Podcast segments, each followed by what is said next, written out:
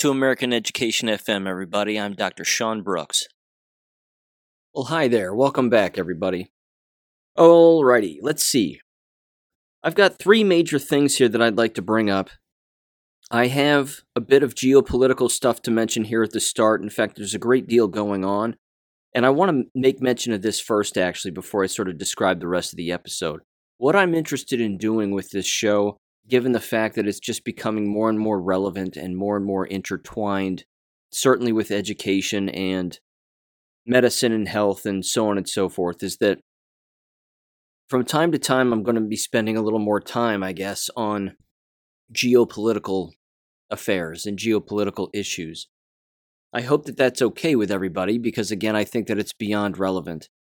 And because I, I, I, pay attention to a number of different boards and I, and I read a number of different things and I listen to a great deal of stuff, I, I feel the need, again, to bring this to people's attention the best that I can. Again, this is my interpretation of other people's interpretation uh, of what's going on, both nationally, you know, domestically, and then globally. Um, but we're living through interesting times to say the least and and this is a remarkable time to be alive. And there's not only a lot going on i think that there's a lot that's going to be happening in the very near future where the bad guys are going to be held accountable. I do believe that this is going to happen. There are endless signs that this is the case. Lots of clues that are out there that that point to that. And um yeah, so I'm going to spend a little more time on that from time to time. Keep in mind, the, the subject of education is always the foundation of this show, and it always will be.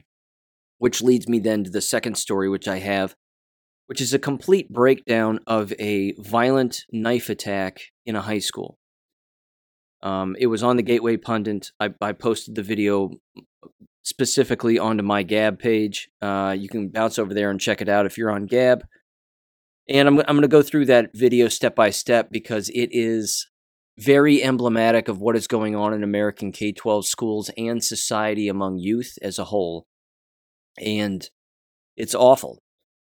It's beyond awful. And again, in, in one two minute video or less than two minute video, you see a variety of different things take place that are occurring also in society. And, and it's just, it all happens in one hallway, is the point uh, in particular if you know what you're looking at. So I'm going to go through that as well. And then there's a letter that I want to read from a college student to their university having to do with the jabs and the whole jab policy and a variety of other issues related to that. So, with all of that said, here's where I want to start. Over a year ago, about a year and a half ago, for the first time when it came to Q drops and Q posts that had been made. There was an individual, a British man, who created a, a series of videos, a few of them anyway, connecting the Q posts to the law of war manual that exists here in the United States.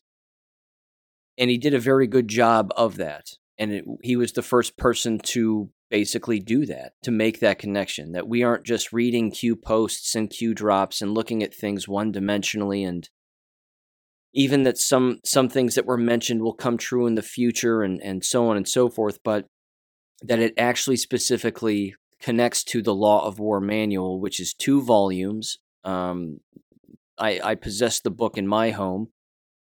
Remarkably thick but it's also remarkably descriptive as to what the roles of the military are in endless situations and endless scenarios. So, what we were shown with the Q drops, as he points out, is that what we're watching is not necessarily a movie per se, but we are watching the Law of War manual be planned out and be shown to all of us as to what the ultimate response is going to be here regarding government officials and society as a whole when it comes to holding all of these lawbreakers accountable. So, let me introduce his page to you first if you're unaware of who this is and where you can watch these videos.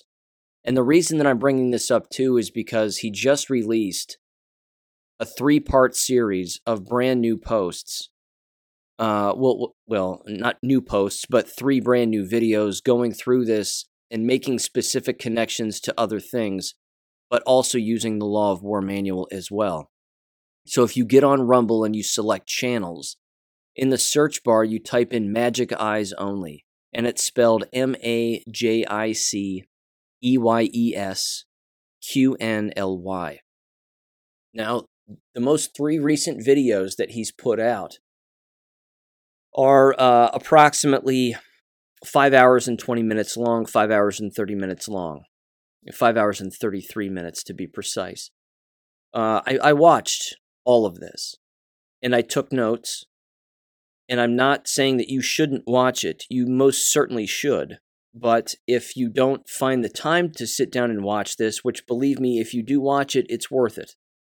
At the very least, you'll be able to listen to my interpretation of this and then make up your own mind, basically. But again, I would encourage anybody to watch this because it's it's worth it. And at first, it can sound remarkably overwhelming because it is, because it's warfare, and we are in a war. This is World War III, as he clearly lays out.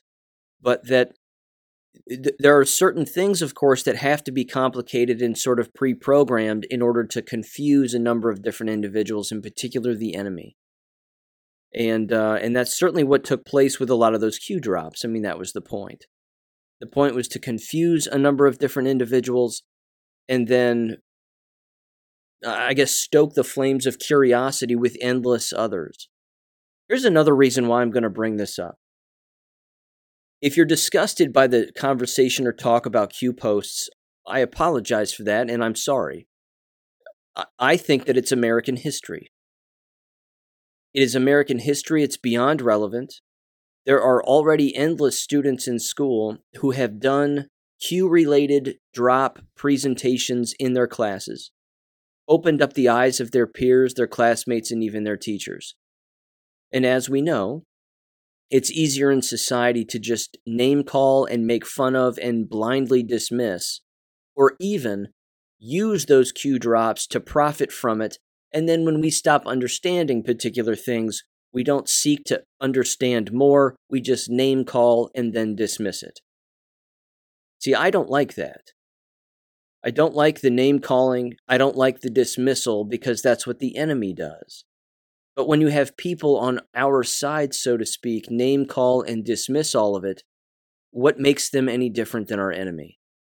Who's trying to disparage, you know, blatant curiosity and uh, trying to get down to the bottom of things, and even get to a point where we can analyze a lot of this information and then make calculated predictions of what's going to happen in the future so that we can prepare and even put our minds at ease. And I think that that's something that this individual does, Majic Eyes Only, does a very good job of doing and makes very uh, sensical and plausible connections as to not only what has gone on in the past, but what is going on now and what's likely to occur in the future. Because with everything that's taken place and everything that we've seen, you can't possibly believe that we're, that people aren't going to be held accountable. You've heard me say, you know, it's the Zugzwang chess chess move that they are that they've backed themselves into a corner, and whatever move they make, it's going to be their last any move that they make when they're pinned in is is going to be destructive for them just like the entire education business for example. Look what they've done to themselves. Look what they're doing to themselves. It isn't any different geopolitically with these politicians. So they have nothing but cheating and murder and and crime and biological warfare and and death. That, that's the only thing that they have left. Higher taxes poverty crime you know, these are the these are the only things that they have left. And this these are the things that they do very well. And they trick people into actually voting for these kinds of things.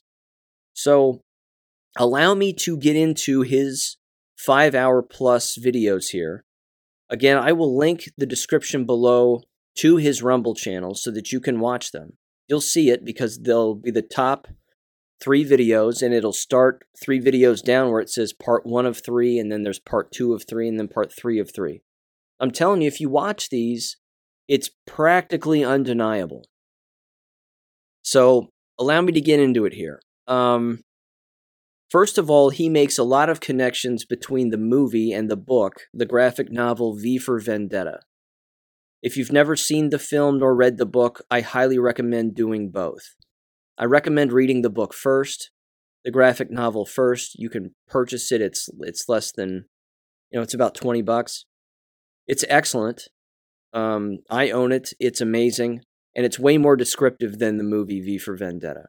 But written by Alan Moore, it's it's incredible. Alan Moore, of course, also wrote Watchmen, he wrote, uh, let's see, The League of Extraordinary Gentlemen. I mean, he wrote a lot of different graphic novels and a lot of major characters. Uh, very interesting stuff, and certainly politically motivated and forward thinking, to say the least. I don't know if he was a Mason or not, but it's very interesting stuff, w- without a doubt. There's also connections to the 1980 movie or 80s movie with Matthew Broderick, War Games. I believe that was in the 80s. Um, again, a lot of different connections there also, and a lot of similar language with what was going on with the Q drops as well. As he continues to break down these posts, there's a lot of gematria that is used, which again is u- utilizing letters and numbers and how they interchange with one, num- with one another. Like the letter A, for example, is the number one uh, as far as numerology is concerned, number one is the letter A in the alphabet, and so on and so forth. So there's a lot of that going on. Um, but there's uh, there's consistent references to Conplan 888. And I want to mention this because uh, again, you can look this up for yourself. There are you, you can type this into a search engine and find the PDFs associated with this. In fact, there's a section here in one PDF that I found, again on Conplan 888. It's also called ConOp. But there's a disclaimer here and a couple of disclaimers. One that's actually embedded within the document, and then a separate disclaimer. Let me read the separate one. It says, this fictitious plan was created by junior military officers undergoing training related to the Department of Defense's Joint Operational Planning and Execution System, or JOPES, the formalization process by which the department conducts all contingency planning and execution. In an effort to learn the JOPES process and to do so in a more interesting way, the students were assigned this completely fictitious scenario and directed to use JOPES to develop a written contingency plan. Using this fictitious scenario, avoided concerns over the use of classified information. It resolved sensitivity to using real world nations or scenarios, and it better engages or engaged the students. And then there's another disclaimer here within the actual plan itself. It says this it says, disclaimer, Conplan 888 disclaimer. It says, quote, this plan was not actually designed as a joke. During the summers of 2009 and 2010, while training augmentees from a local training squadron about the JOPP, members of the U.S. STRATCOM component found out by accident that the hyperbolic involved in writing a quote unquote zombie survival plan actually provided a very useful and effective training tool Planners who attended JPMA ME2 at the Joint Combined Warfighting School also realized that training examples for plans must accommodate the political fallout that occurs if the general public mistakenly believes that a fictional training scenario is actually a real plan. Rather than risk such an outcome by teaching our augmentees using the fictional Tunisia or Nigeria scenarios used at JCWS, we elected to use a completely implausible, or impossible rather, scenario that could never be mistaken as a real plan. Because the plan was so ridiculous, our students not only enjoyed the lessons, they actually were able to explore the basic concepts of the plan and order development, fact assumptions specified and impl- implied tasks, references, etc., very effectively. It says we posted this plan because we feel it is very enjoy a very enjoyable way to train new planners and boost retention of critical knowledge. We posted this to Intellipedia after reading about the benefits of our crowdsourcing phenomenon in the business management book. The starfish and the spider, quote unquote. Our intent was to place this training tool in the wild, quote unquote, so that others were who are interested in finding new and innovative ways to train planners could have an alternative and admittedly unconventional tool at their disposal that could be modified and updated over time. We also hoped that this type of non traditional training approach would provide inspiration for other personnel trying to teach topics that can be very boring. Finally, we figured, we figured that an entity like this would not only be instructive, but possibly entertaining for personnel development away from their families supporting military ops abroad. If this plan helps illustrate how JOPP works and brings a smile or a brief laugh in the process, so much the better. If you suspend reality for a few minutes, this type of training scenario can actually take a very dry, monotonous topic and turn it into something rather enjoyable. Unquote. Okay, so what Majic Eyes only does in his posts, and when what Q and what he alludes that Q is consistently making reference to is Conplan 888, which again doesn't have to do necessarily with zombies. It has to do which isn't real. It has to do with implementing a military program on the populace in the event of either catastrophic illness or a lack of control. Let's say behavior control. Uh, not necessarily rioting, but a lack of understanding regarding a biological illness of some kind. Now, you can make that connection, of course, to what's going on now. And you can make that connection to what is actually happening regarding all of the revelations that are continuing to come out about these shots and these bioweapon shots. So I'm gonna keep, I'm gonna keep going here because I, I wanna I wanna wrap this up and I want to finish this because again I'm I'm taking five hours of information plus and I'm trying to summarize it as quickly as I can here in maybe less than 30 minutes. But in essence, what he says is is that again within the Q drops there was one specific one that specifically said people will be terrified, but pub- public disclosure has to exist because that's the only way that we come together as a society. That we and the military have to work with one another against government, which is exactly what happens in V for Vendetta. The military backs down, allows the people who know the truth to essentially take back their country with the military's help, who becomes knowledgeable as to what is going on, and then we hold government accountable. He specifically says that that is exactly what's going to happen, and that there will be military operations that take place once the full disclosure occurs to help those who are jabbed and to help them understand what they've done to themselves and then what lies ahead for them. There may even be, as he alludes to, and as Majestic 12, which is allegedly this group. I know this sounds out there, by the way, for a lot of people listening to this, but stay with me here. basically, there's allegedly a cure for, for getting rid of the mRNA out of, out of your body and potentially repairing your DNA. I'm hopeful about that, as I hope a lot of people are. Um, but at the same time, full disclosure of, of all of the enemy's plans has to take place first. And if people unfortunately willfully line up to take these biological shots, which they've done and been coerced to do and bribed to do and threatened and did it because they actually thought they were helping themselves and the people around them, well, that's their own fault then. I mean, that's their own inability to to think clearly about the fact that we are at war.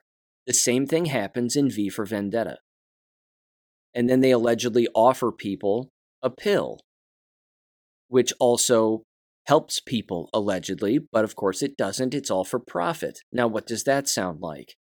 Paxlovid. So, the, again, the connections between what was written by Alan Moore and what is going on now are absolutely remarkable. Let me cut to some of the chase here. He says that in order for government to be completely caught in the in our government which has been taken over by the CCP which is why you see Washington DC is empty.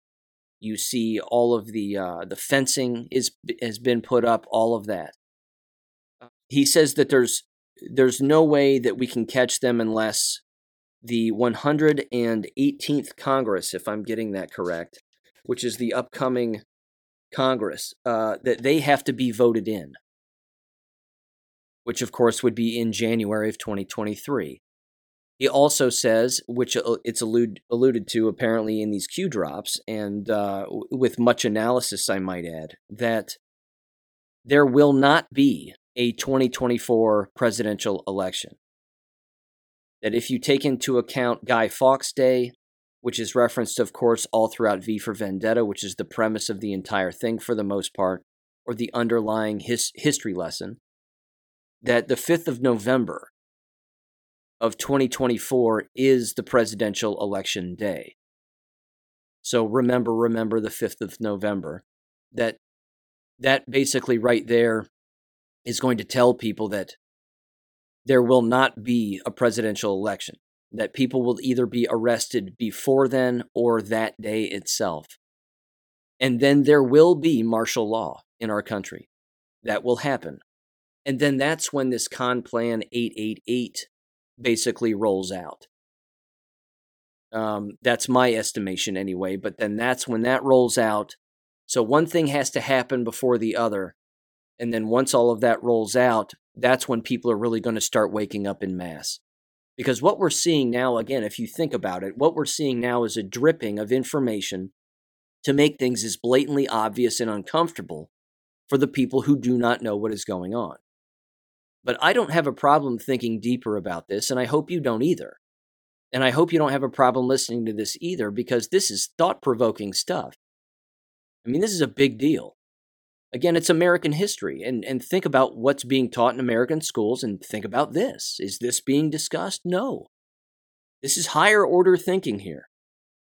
And um, and and again, I, I hope that you're consistently thinking about the same kinds of things. But anyway, he says that uh, that's going to be the case. That the members of the Biden administration are going to be arrested before 2020, before election day of 2024 if not in 2023. Um, what else here? Sorry, I'm looking at my notes. Ba-ba-ba. That the law of war is the storm. That's the direct implication there. Also, um, he also said that there's likely to be, again, more biological weapons, more shedding, more rollouts of biological weapons, trying to get the people to take as many drugs as humanly possible and scare them and use scare events into having them take as, as much as they can. We're seeing that now also. Again, you know, these articles are hitting the mainstream. I'm bringing them up here as, as best that I can. Again, the, the flu shots with the mRNA, flu shots killing people, so on and so forth. So, all of that, uh, all of that is brought up. What else? that the, the simple fact that we're going to see this, this is not going to be hidden, that we are going to see accountability. And that will happen because it's the seeing of the accountability that's going to galvanize the people into one. And once we are all joined and we know who the enemy is, then all the better. Again, there's going to be more casualties, no doubt about it. That's ongoing. That's an ongoing thing. Let me give you another taste again I was going to bring this up later, but I'll mention it now because it's relevant. Uh, the Atlantic, the far left magazine, of course, just came out. It was written by a leftist professor, apparently, but an, an article coming out basically saying, hey, look, can't we all just get along? I mean, can't we all just get along based on everything that's happened this entire time? And, uh, you know we're, we're all in this together and yes you know people were right about the masks and wrong about the masks and uh you know, people were right about the shots, but then we were all wrong about the shots. But let's just extend an olive branch and, and we'll all just kind of go back to the way that things were. And can't we all just forgive one another? Well, no, we can't. But why would that be written now? It being written is a full admission that they were wrong, that the left pushing this was completely wrong. Now, that's not stopping the left. The left is continuing to do what they do. Uh, they're continuing to break the law. They're continuing to fire people who who don't want to take these shots or wear a mask. They're ignoring religious exemptions and so on and so forth. So, you know, this is it's not going to stop the enemy. Is the point? The enemy is going to continue to do what they're doing. They're going to make admissions of guilt along the way, but they're going to try to sweep it under the rug and act like it's not that big of a deal. Again, we're seeing it with the upcoming election already. You already have a lot of leftists saying that it's going to be a red wave. Watch out, it's going to be a red wave. We're going to lose seats, and that's just the way that it's going to be. I don't know if that's going to be the case. Maybe we have to see voter fraud blatantly happen one more time. Maybe that has to happen again this time around.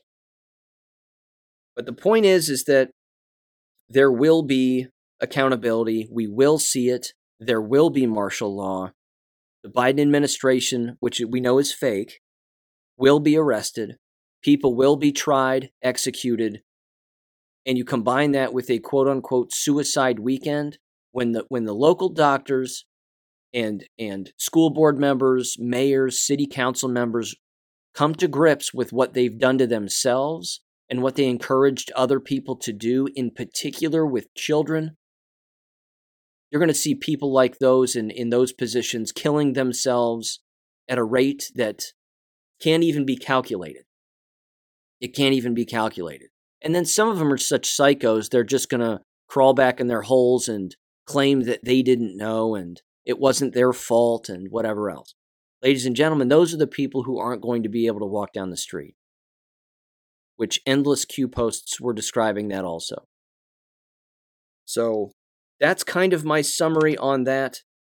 Um, you have to have an election under an occupying power in order to hold everybody accountable for treason and sedition, which is what is happening with this upcoming midterm election.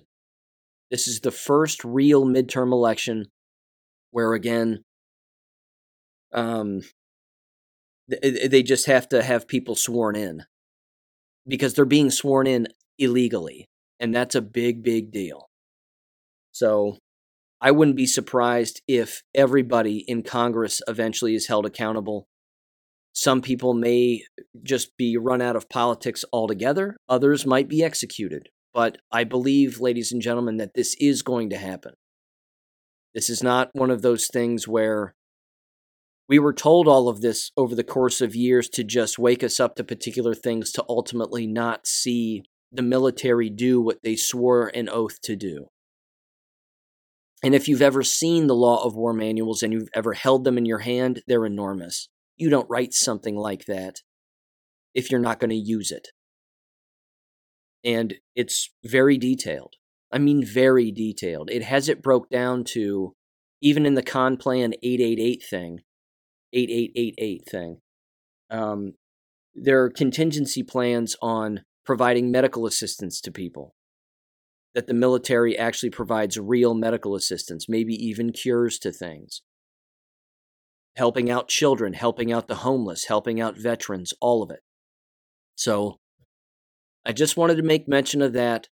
Again, that's my quick breakdown of it uh, my recommendation again, I'm going to link it in the description below. His Rumble channel. I recommend watching all three videos because you're going to feel hopeful at the end of all of it. It's going to, it might sound confusing at first and parts throughout, but then the pieces come together. And I, and I'm telling you, it's uh, it's a hopeful thing. But we just, you know, we have to we have to watch things and we have to continue to be vigilant. And like in war, as you've heard me say, we have to protect our families and the people around us the best we can by encouraging them to either get involved in particular ways, but protect them from the battlefield also.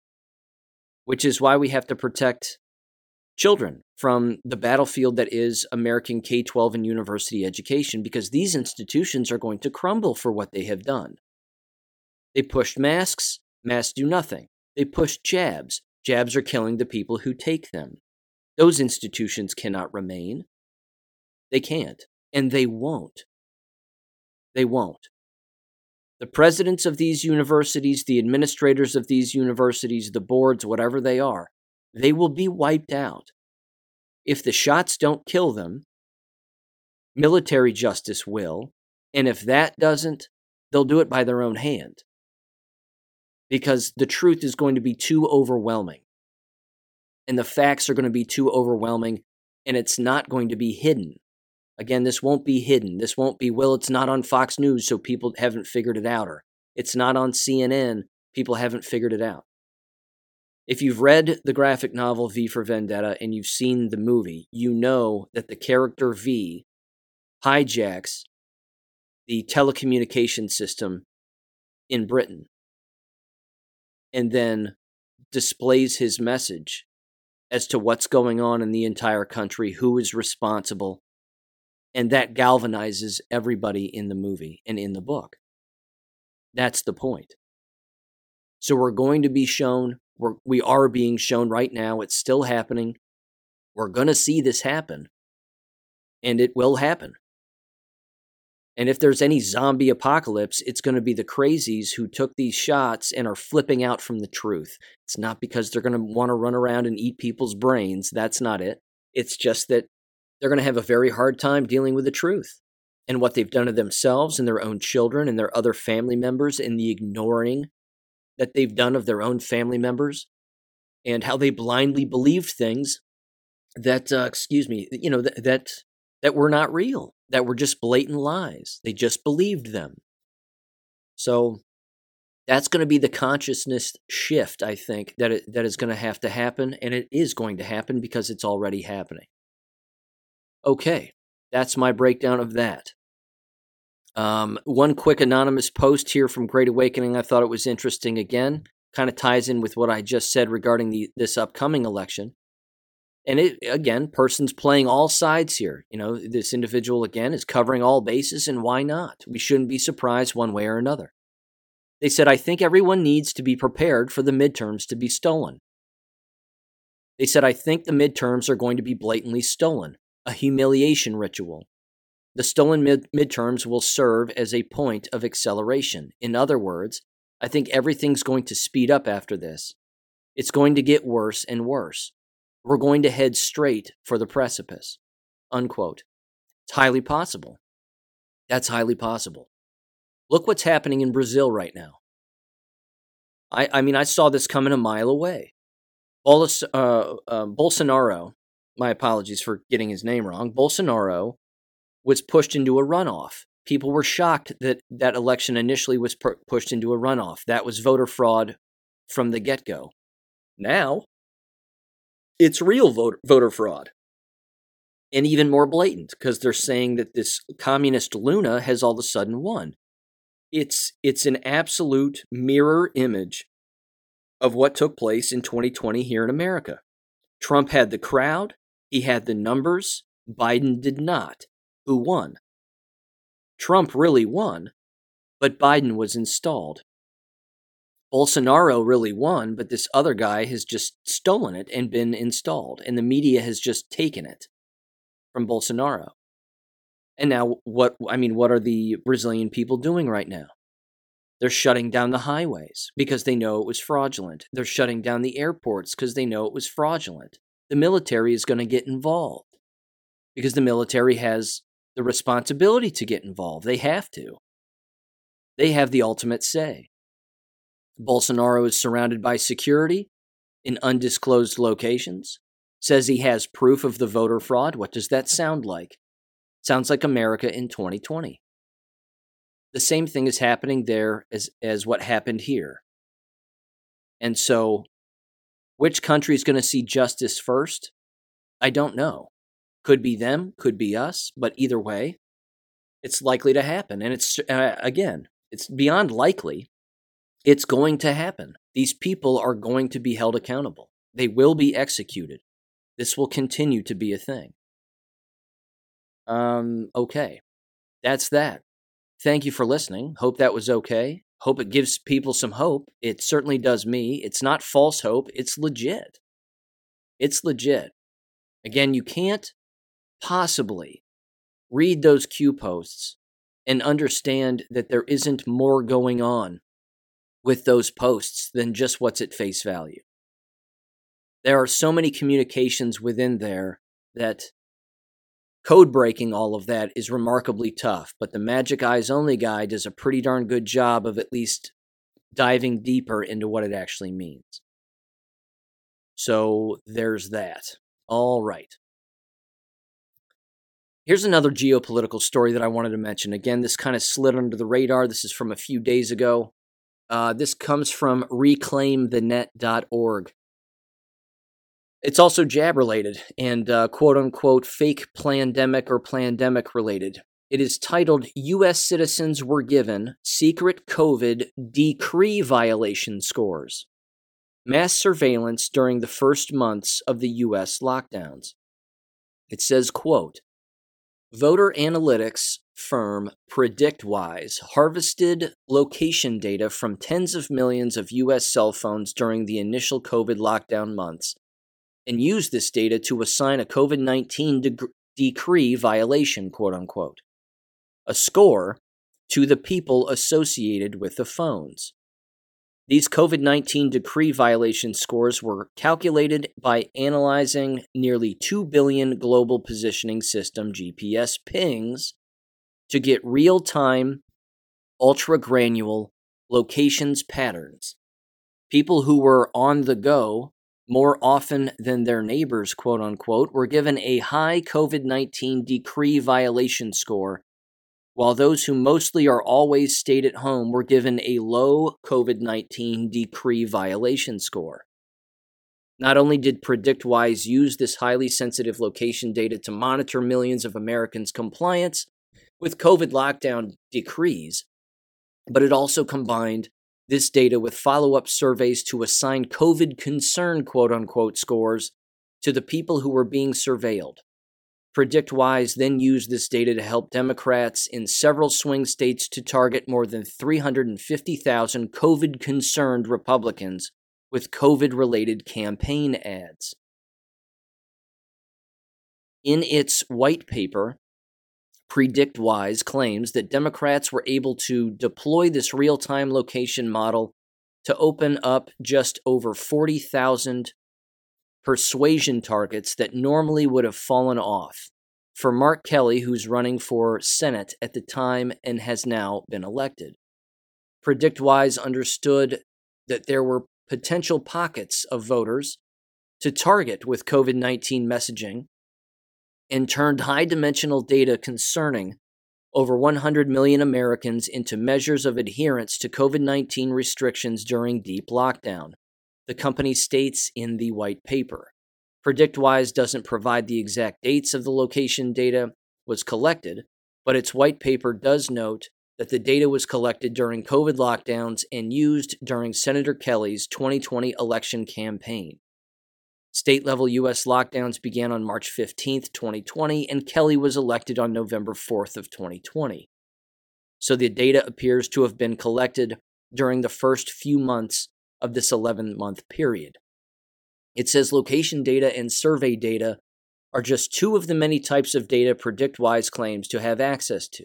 According to its white paper, PredictWise also tracks telemetry data, which is passively sourced cell phone data, media consumption data, and unregistered voter data, which contains verified data on over 50 million unregistered voters.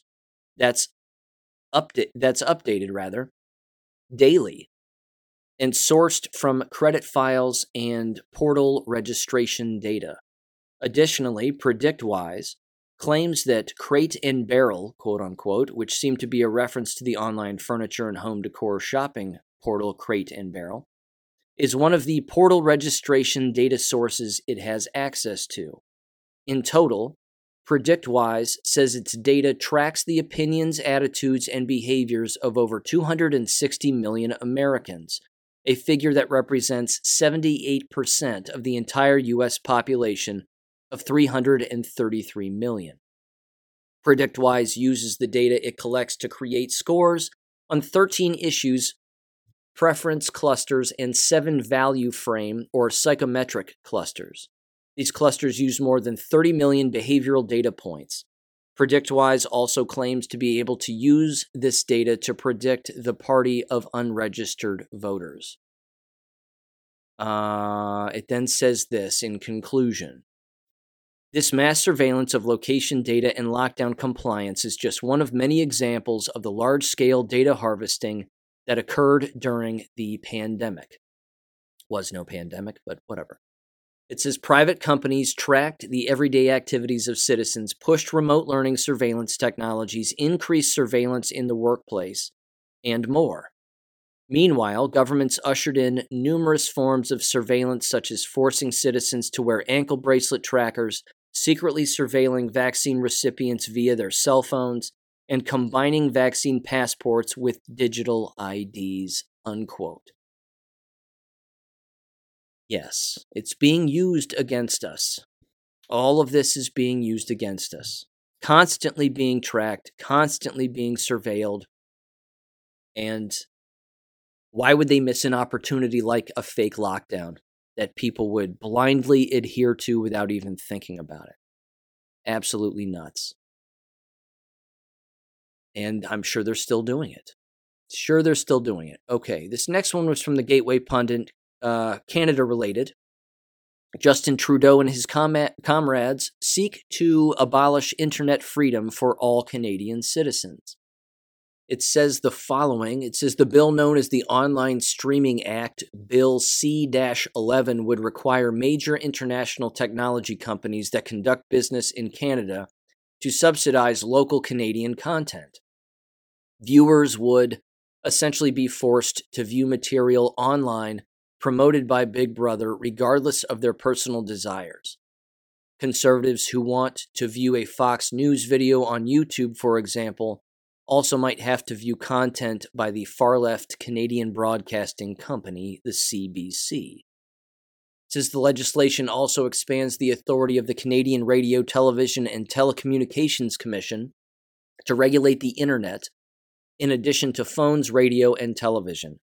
The CRTC is made up of nine unelected bureaucrats appointed by Trudeau who already displayed their illiberal nature either uh, earlier this year when they revoked Russian television's broadcasting license at the request of the prime minister. The bureaucrats would also be able to remove content online from prominent places where millions of Canadians rely on for their news, such as TikTok, Facebook, and YouTube. Conservative Canadian websites such as The Rebel and Canada Free Press would almost certainly find their content censored on those websites by government authorities given how much they have criticized Trudeau. Uh, I'm going to end it there. Here's the other interesting thing about the Law of War Manual. The Law of War Manual states Again, no way I'll find the specific spot. But if you have international countries all colluding to destroy their citizens, which they all have with the bioweapon shots, it means that the militaries of other countries can invade other countries and take over those countries and save those countries from their own governments. So, theoretically speaking, the United States military can enter Canada and take over the Canadian military and Canadian government. That could happen. It's it's possible. Again, I'll give you just one little one little example. The 101st Airborne has been de- de- deployed to Europe for the very first time since I believe World War II. That's interesting timing. Why would that be the case? If memory serves, they're in Poland right now, or Ukraine, or wherever they are. They're not fighting the Russians. That's not what they're doing. They're they're doing something else. But um, you've also heard me say on this show what on earth is happening with not just the National Guard and how the National Guard is being deployed all over the United States with regularity, but what's happening with the removed military members who didn't want to take the jabs. I think I said, is there some kind of like a catch basin for, for them to where they can then be deployed for a future military rollout to hold these governments accountable and hold, again, their militaries accountable? I think time's going to tell on that, but based on the law of war manual, it seems plausible. So there you go. Uh, let's see. Also, a Canadian bill that would allow individuals to be euthanized even if they can't consent to it. So, just murdering them. This is from lifenews.com. Canadian bill would allow doctors to euthanize parent, uh, patients rather without their consent. It says Sen- Senator Pamela Wallin, if I'm saying that right, who strongly supports euthanasia, known as Medical Aid in Dying, or MAID, in Canada, introduced Bill S 248, an act to amend the Criminal Code Medical Assistance in Dying to permit involuntary euthanasia by advance directive when a person is not capable of consenting to be killed.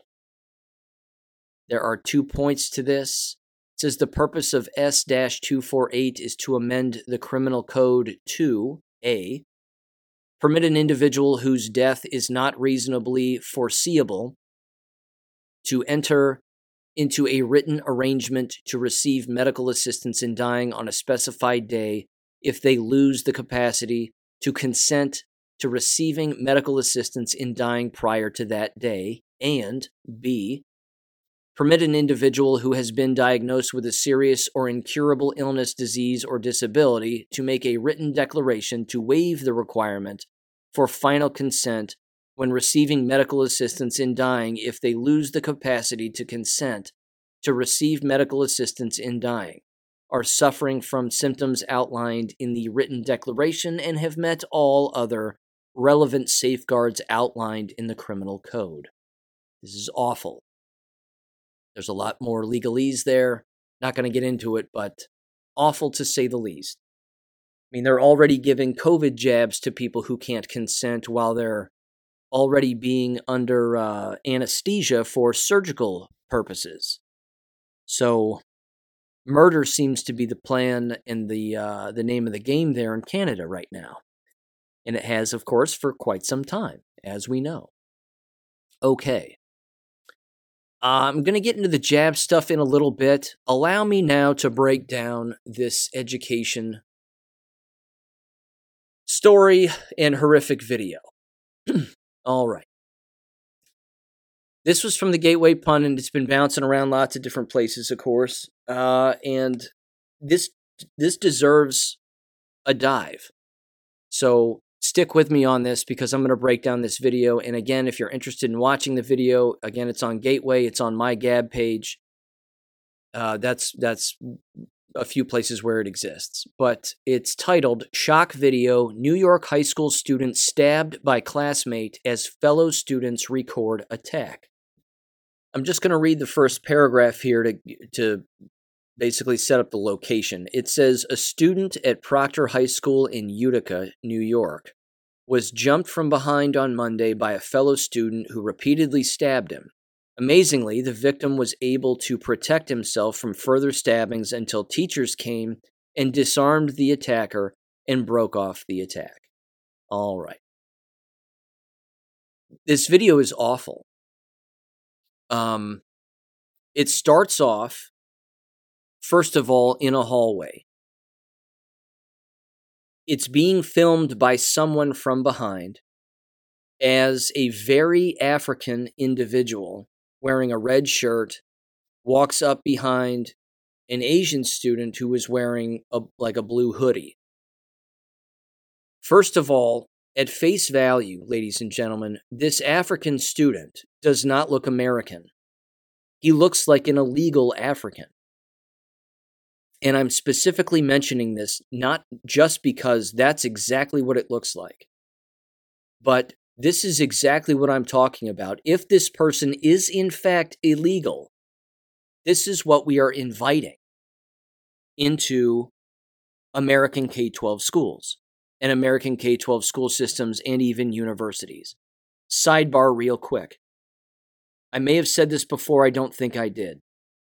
I was gassing up a couple of weeks back.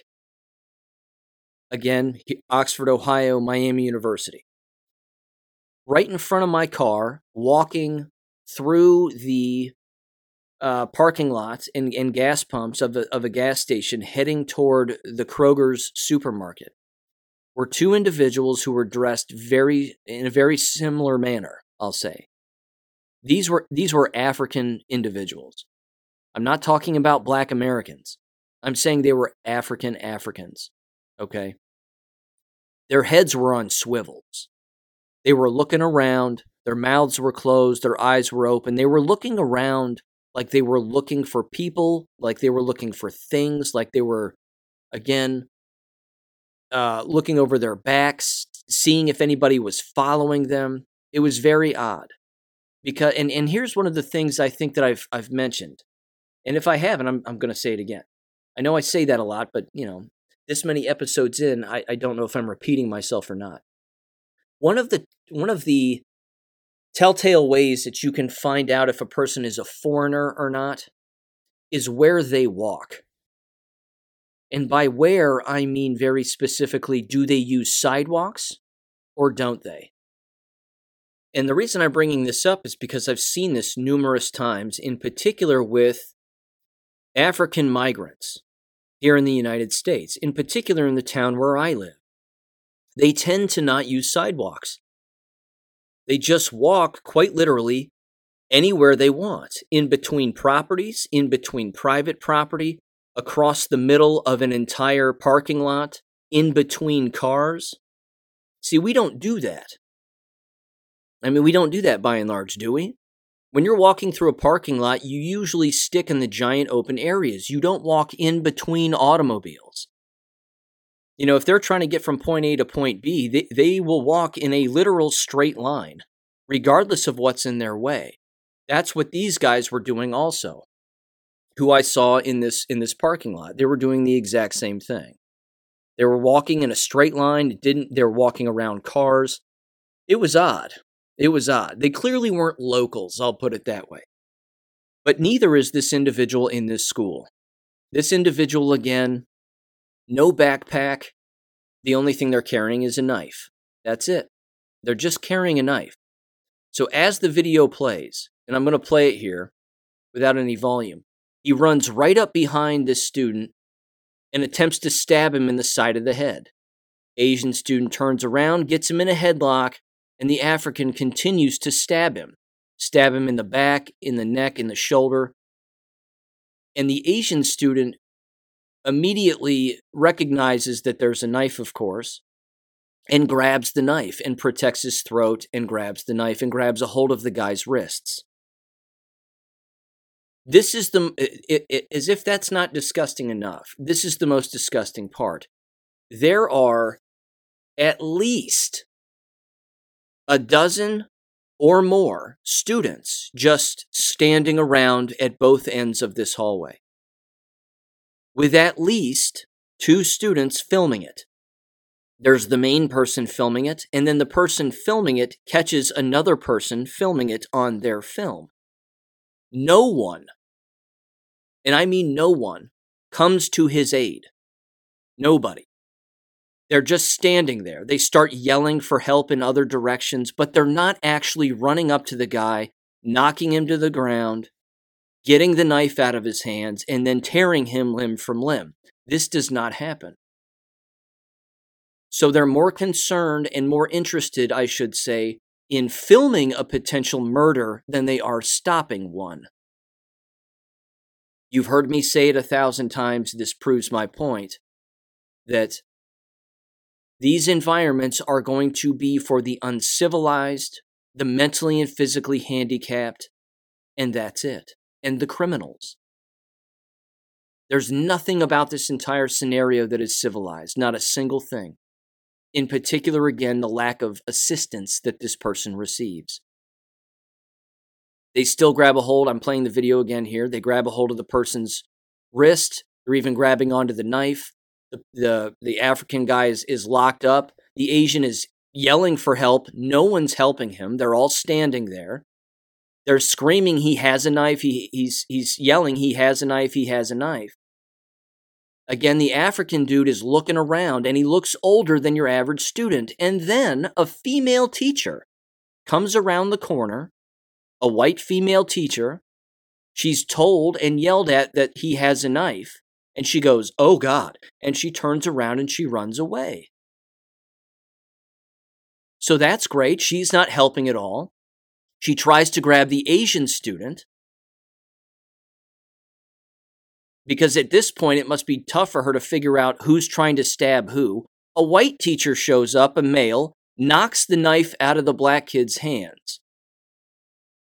The two of them still struggle and, and, and punch each other and fight each other a little bit. And then a black teacher shows up grabs the Asian student and throws the Asian student to the ground. Rather hard, I might add, almost as if the black teacher thought that the Asian student was the guilty party in this. Now the female teacher's back. Female teacher decides to take the knife and allow the two individuals to wrestle to the ground and whatever. Uh, and then that's the end of the video. You see, this is what the Gateway Pundit won't do. The Gateway Pundit has not worked in these environments. They don't understand what this really means on a grand scale. You heard me say again, or at least briefly talk about, and I certainly wrote about it in my last Substack article, that this right here is the problem. If this person is illegal, which they might be, I don't know it for a fact, but all the signs are there.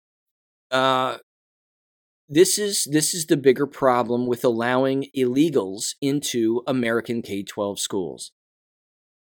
They have completely different motives. They are not of this culture. They are not of this society. Who on earth would randomly walk up to another person in a school in an attempt to stab them in the head with a knife? I'm not saying it hasn't happened before, but it happens very rarely. And again, the response I thought was odd too. Students not doing anything about it, more concerned with catching it on video. Not to mention, who's the person on video and why was the person filming before the stabbing took place? Before the African student, allegedly, I'm using student in finger quotes, uh, attacked the Asian student. why? Why was the filming taking place already? Was that individual involved? Because if they were, they should be brought up on charges also. This was premeditated murder. It was assault with a deadly weapon. This person should go to jail for at least 25 years. And if they're illegal, they should be deported after that 25 years. Is that going to happen? I don't know. I don't know. I'd love to get a follow up on this story. I would love to get a follow up. I would love to get an arrest record, all of that stuff. We'll see what ends up happening.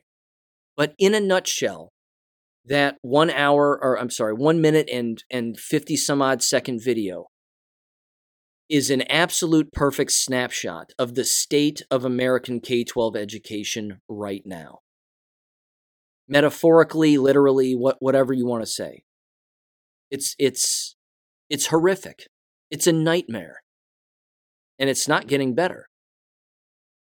It's going to get worse. That leads me again to this, which I alluded to earlier. This was the Atlantic article that was written titled, Let's declare a pandemic amnesty. We need to forgive one another for what we did and said when we were in the dark about COVID by Emily Oster. Of course, the memes are bouncing around profusely, and as we all know, the answer to this is no. We do not. We do not need to forgive because we knew more than what you knew. Her bio, by the way, Emily Oster is an economist at Brown University. She's the author of The Family Firm, a data driven guide to better decision making in the early school years, and expecting better, and the book, Expecting Better Why the Conventional Pregnancy Wisdom is Wrong and What You Really Need to Know. I'm not going to take any pandemic advice, advice rather, from from this woman on anything. This is probably a double, if not triple jabbed person. She's starting to learn things, starting to see that some things were unfair. Can't we all just get along? The ship has sailed. The ship has sailed. People can forgive if they'd like, sure. You can forgive people for being stupid, but their stupidity got people killed. And should we just sit around and forgive that? I know it's not the biblical thing to do to not forgive, but uh, they're going to get theirs. They're going to get theirs in the long run. And this right here is a perfect example of the slow roll of them trying to come to grips with the fact that they were on the wrong side of history. This is only the beginning of them realizing that. This is only the beginning, and they aren't going to be able to write their way out of this. They just aren't. They're not going to be able to write an article and then pat themselves on the back and say, well, I've come to grips with the fact that I was wrong about some things, and yes, I have some regrets, and can't we all just get along? And look, I wrote an article, and, you know, I did a good thing. Sorry. That's not going to work. That's not going to work. It won't matter how many books they write, how many articles they write, how many speeches they give. None of that's going to matter. The comeumpances that are coming down the line here are going to blow them to pieces. They won't be able to say a word. They won't be able to speak, let alone leave their own house. I truly and firmly believe that this is going to happen. The same is true as you've heard me say with colleges and universities, which leads me to this, and I'm going to end with this. This was written by a student at Wellesley College, W E L L E S L E Y, a historically women's liberal arts college in Massachusetts. It says the following, and this is from globalresearch.ca. It says all students required to receive the new bivalent COVID 19 vaccine booster. Wellesley student speaks out. It says the following, and I'm going to read this whole thing. Here we go.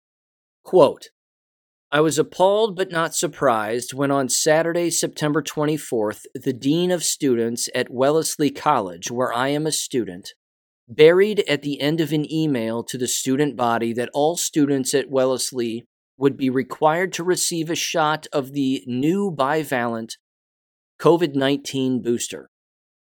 Then on October 11th, we were informed this mandate would take effect on December 1st, nearly three weeks before the end of the semester. This announcement follows similar decisions from Tufts University, Harvard University, and the University of California, among others. It also follows a growing body of evidence that there are, for a non trivial percentage of the vaccinated, especially the young, serious, potentially lifelong, and potentially fatal side effects such as myocarditis and autoimmune disease to the vaccine, which it says CDC Director Rochelle Walensky acknowledges does not stop transmission of the coronavirus. It says, moreover, this is the article now, it says, moreover, the newest bivalent vaccine designed to protect against the now defunct Omicron variant was approved without any trials confirming safety or efficacy, and regarding the latter, at least the slim evidence we do have is not promising. So, why is Wellesley and why are all of these other colleges mandating their disproportionately young, disproportionately healthy students partake in, hu- in a human trial for a vaccine that does not stop the transmission of a variant that became almost entirely obsolete months ago? We know the answer to that, ladies and gentlemen. We know the answer. It's to kill them and receive money in the process. It continues. It says the message from Wellesley could not be more clear. The education of students here, or at least our ability to complete it, is contingent on our willingness to take a medical treatment that did not exist when I enrolled here, the person said. There is no consent, only coercion, with participation in a human trial, joining physical education and foreign language proficiency as a prerequisite for graduation.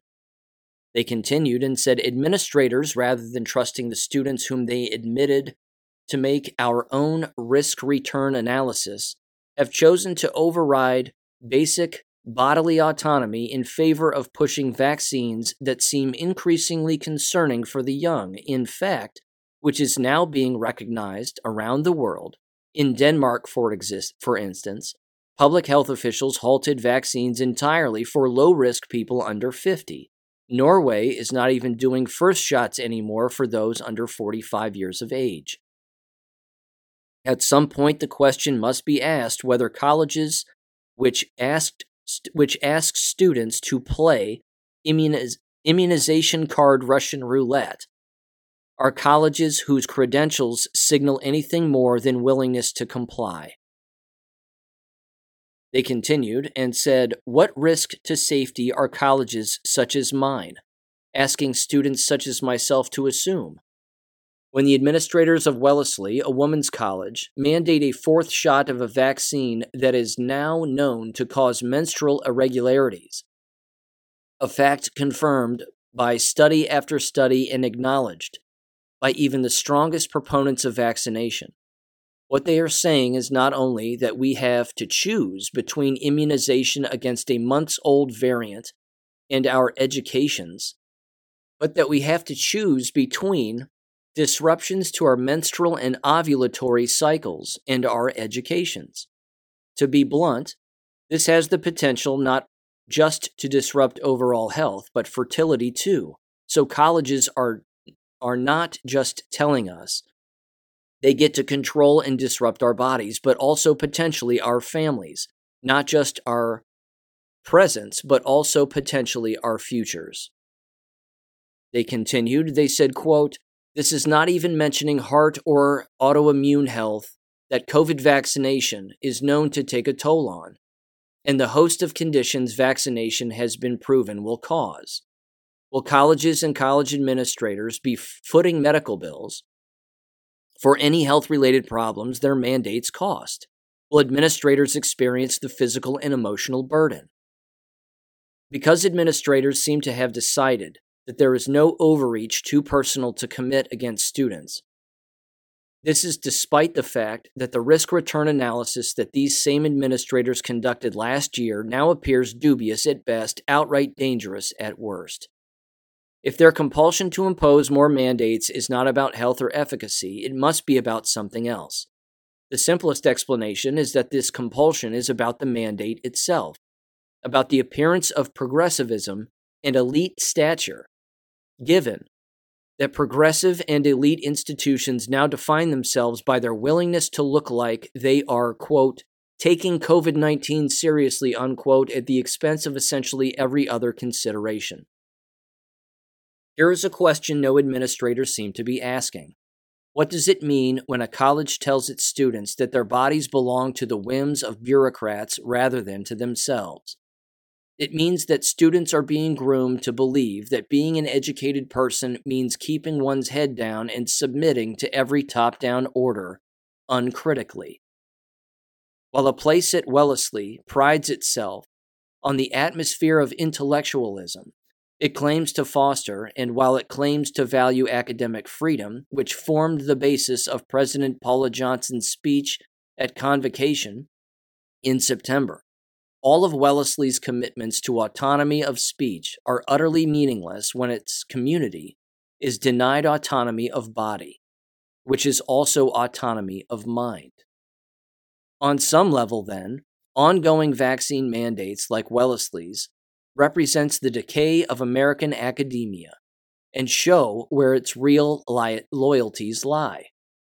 Educating and forming students is, for college administrators, secondary to being part of the right ideological crowd, whether or not the ideological crowd is right. Not all institutions have caved to this pressure. In July, the University of Chicago rescinded its booster mandate and is no longer requiring exemptions from vaccinations.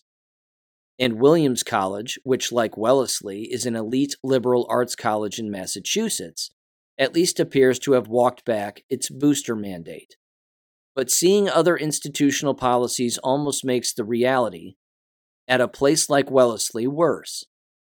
Despite all available evidence and despite other institutions reversing course, many administrators across the nation who are supposed to concern themselves with the well being of their students are making decisions not on scientific evidence nor on the safety of their students, but instead on politics.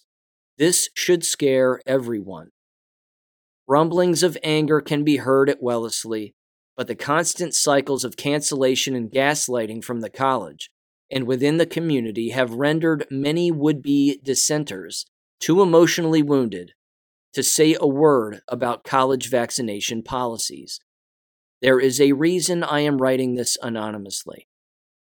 It says, but this silencing cannot possibly last forever. If Wellesley or if any one of the other institutions with remaining vaccine mandates thinks it faces no consequences, it is sorely mistaken as students as well as faculty and staff trace their own adverse medical events back to college mandates, the buck for physical damage will stop with colleges, morally, legally, and financially. The mandates will fade, but the memory of the mandates will not. Colleges like mine have all but ensured they are dead men walking. Unquote. Absolutely perfect. That's perfect and they're 100% accurate. These institutions will crumble, they will cease to exist. Saying that they didn't know will not be an excuse. They will be held accountable, criminally, legally, and otherwise. And that's assuming the mob doesn't tear them limb from limb. And that might happen too. It's coming, ladies and gentlemen. I promise you. It's coming. There is too much evidence. There's too much death. There's too much destruction. There's too much illegality, too much immoral behavior. There is no way that these people will get away with this. It is only a matter of time. I'll catch you on Friday. Peace. Thank you for listening to American Education FM.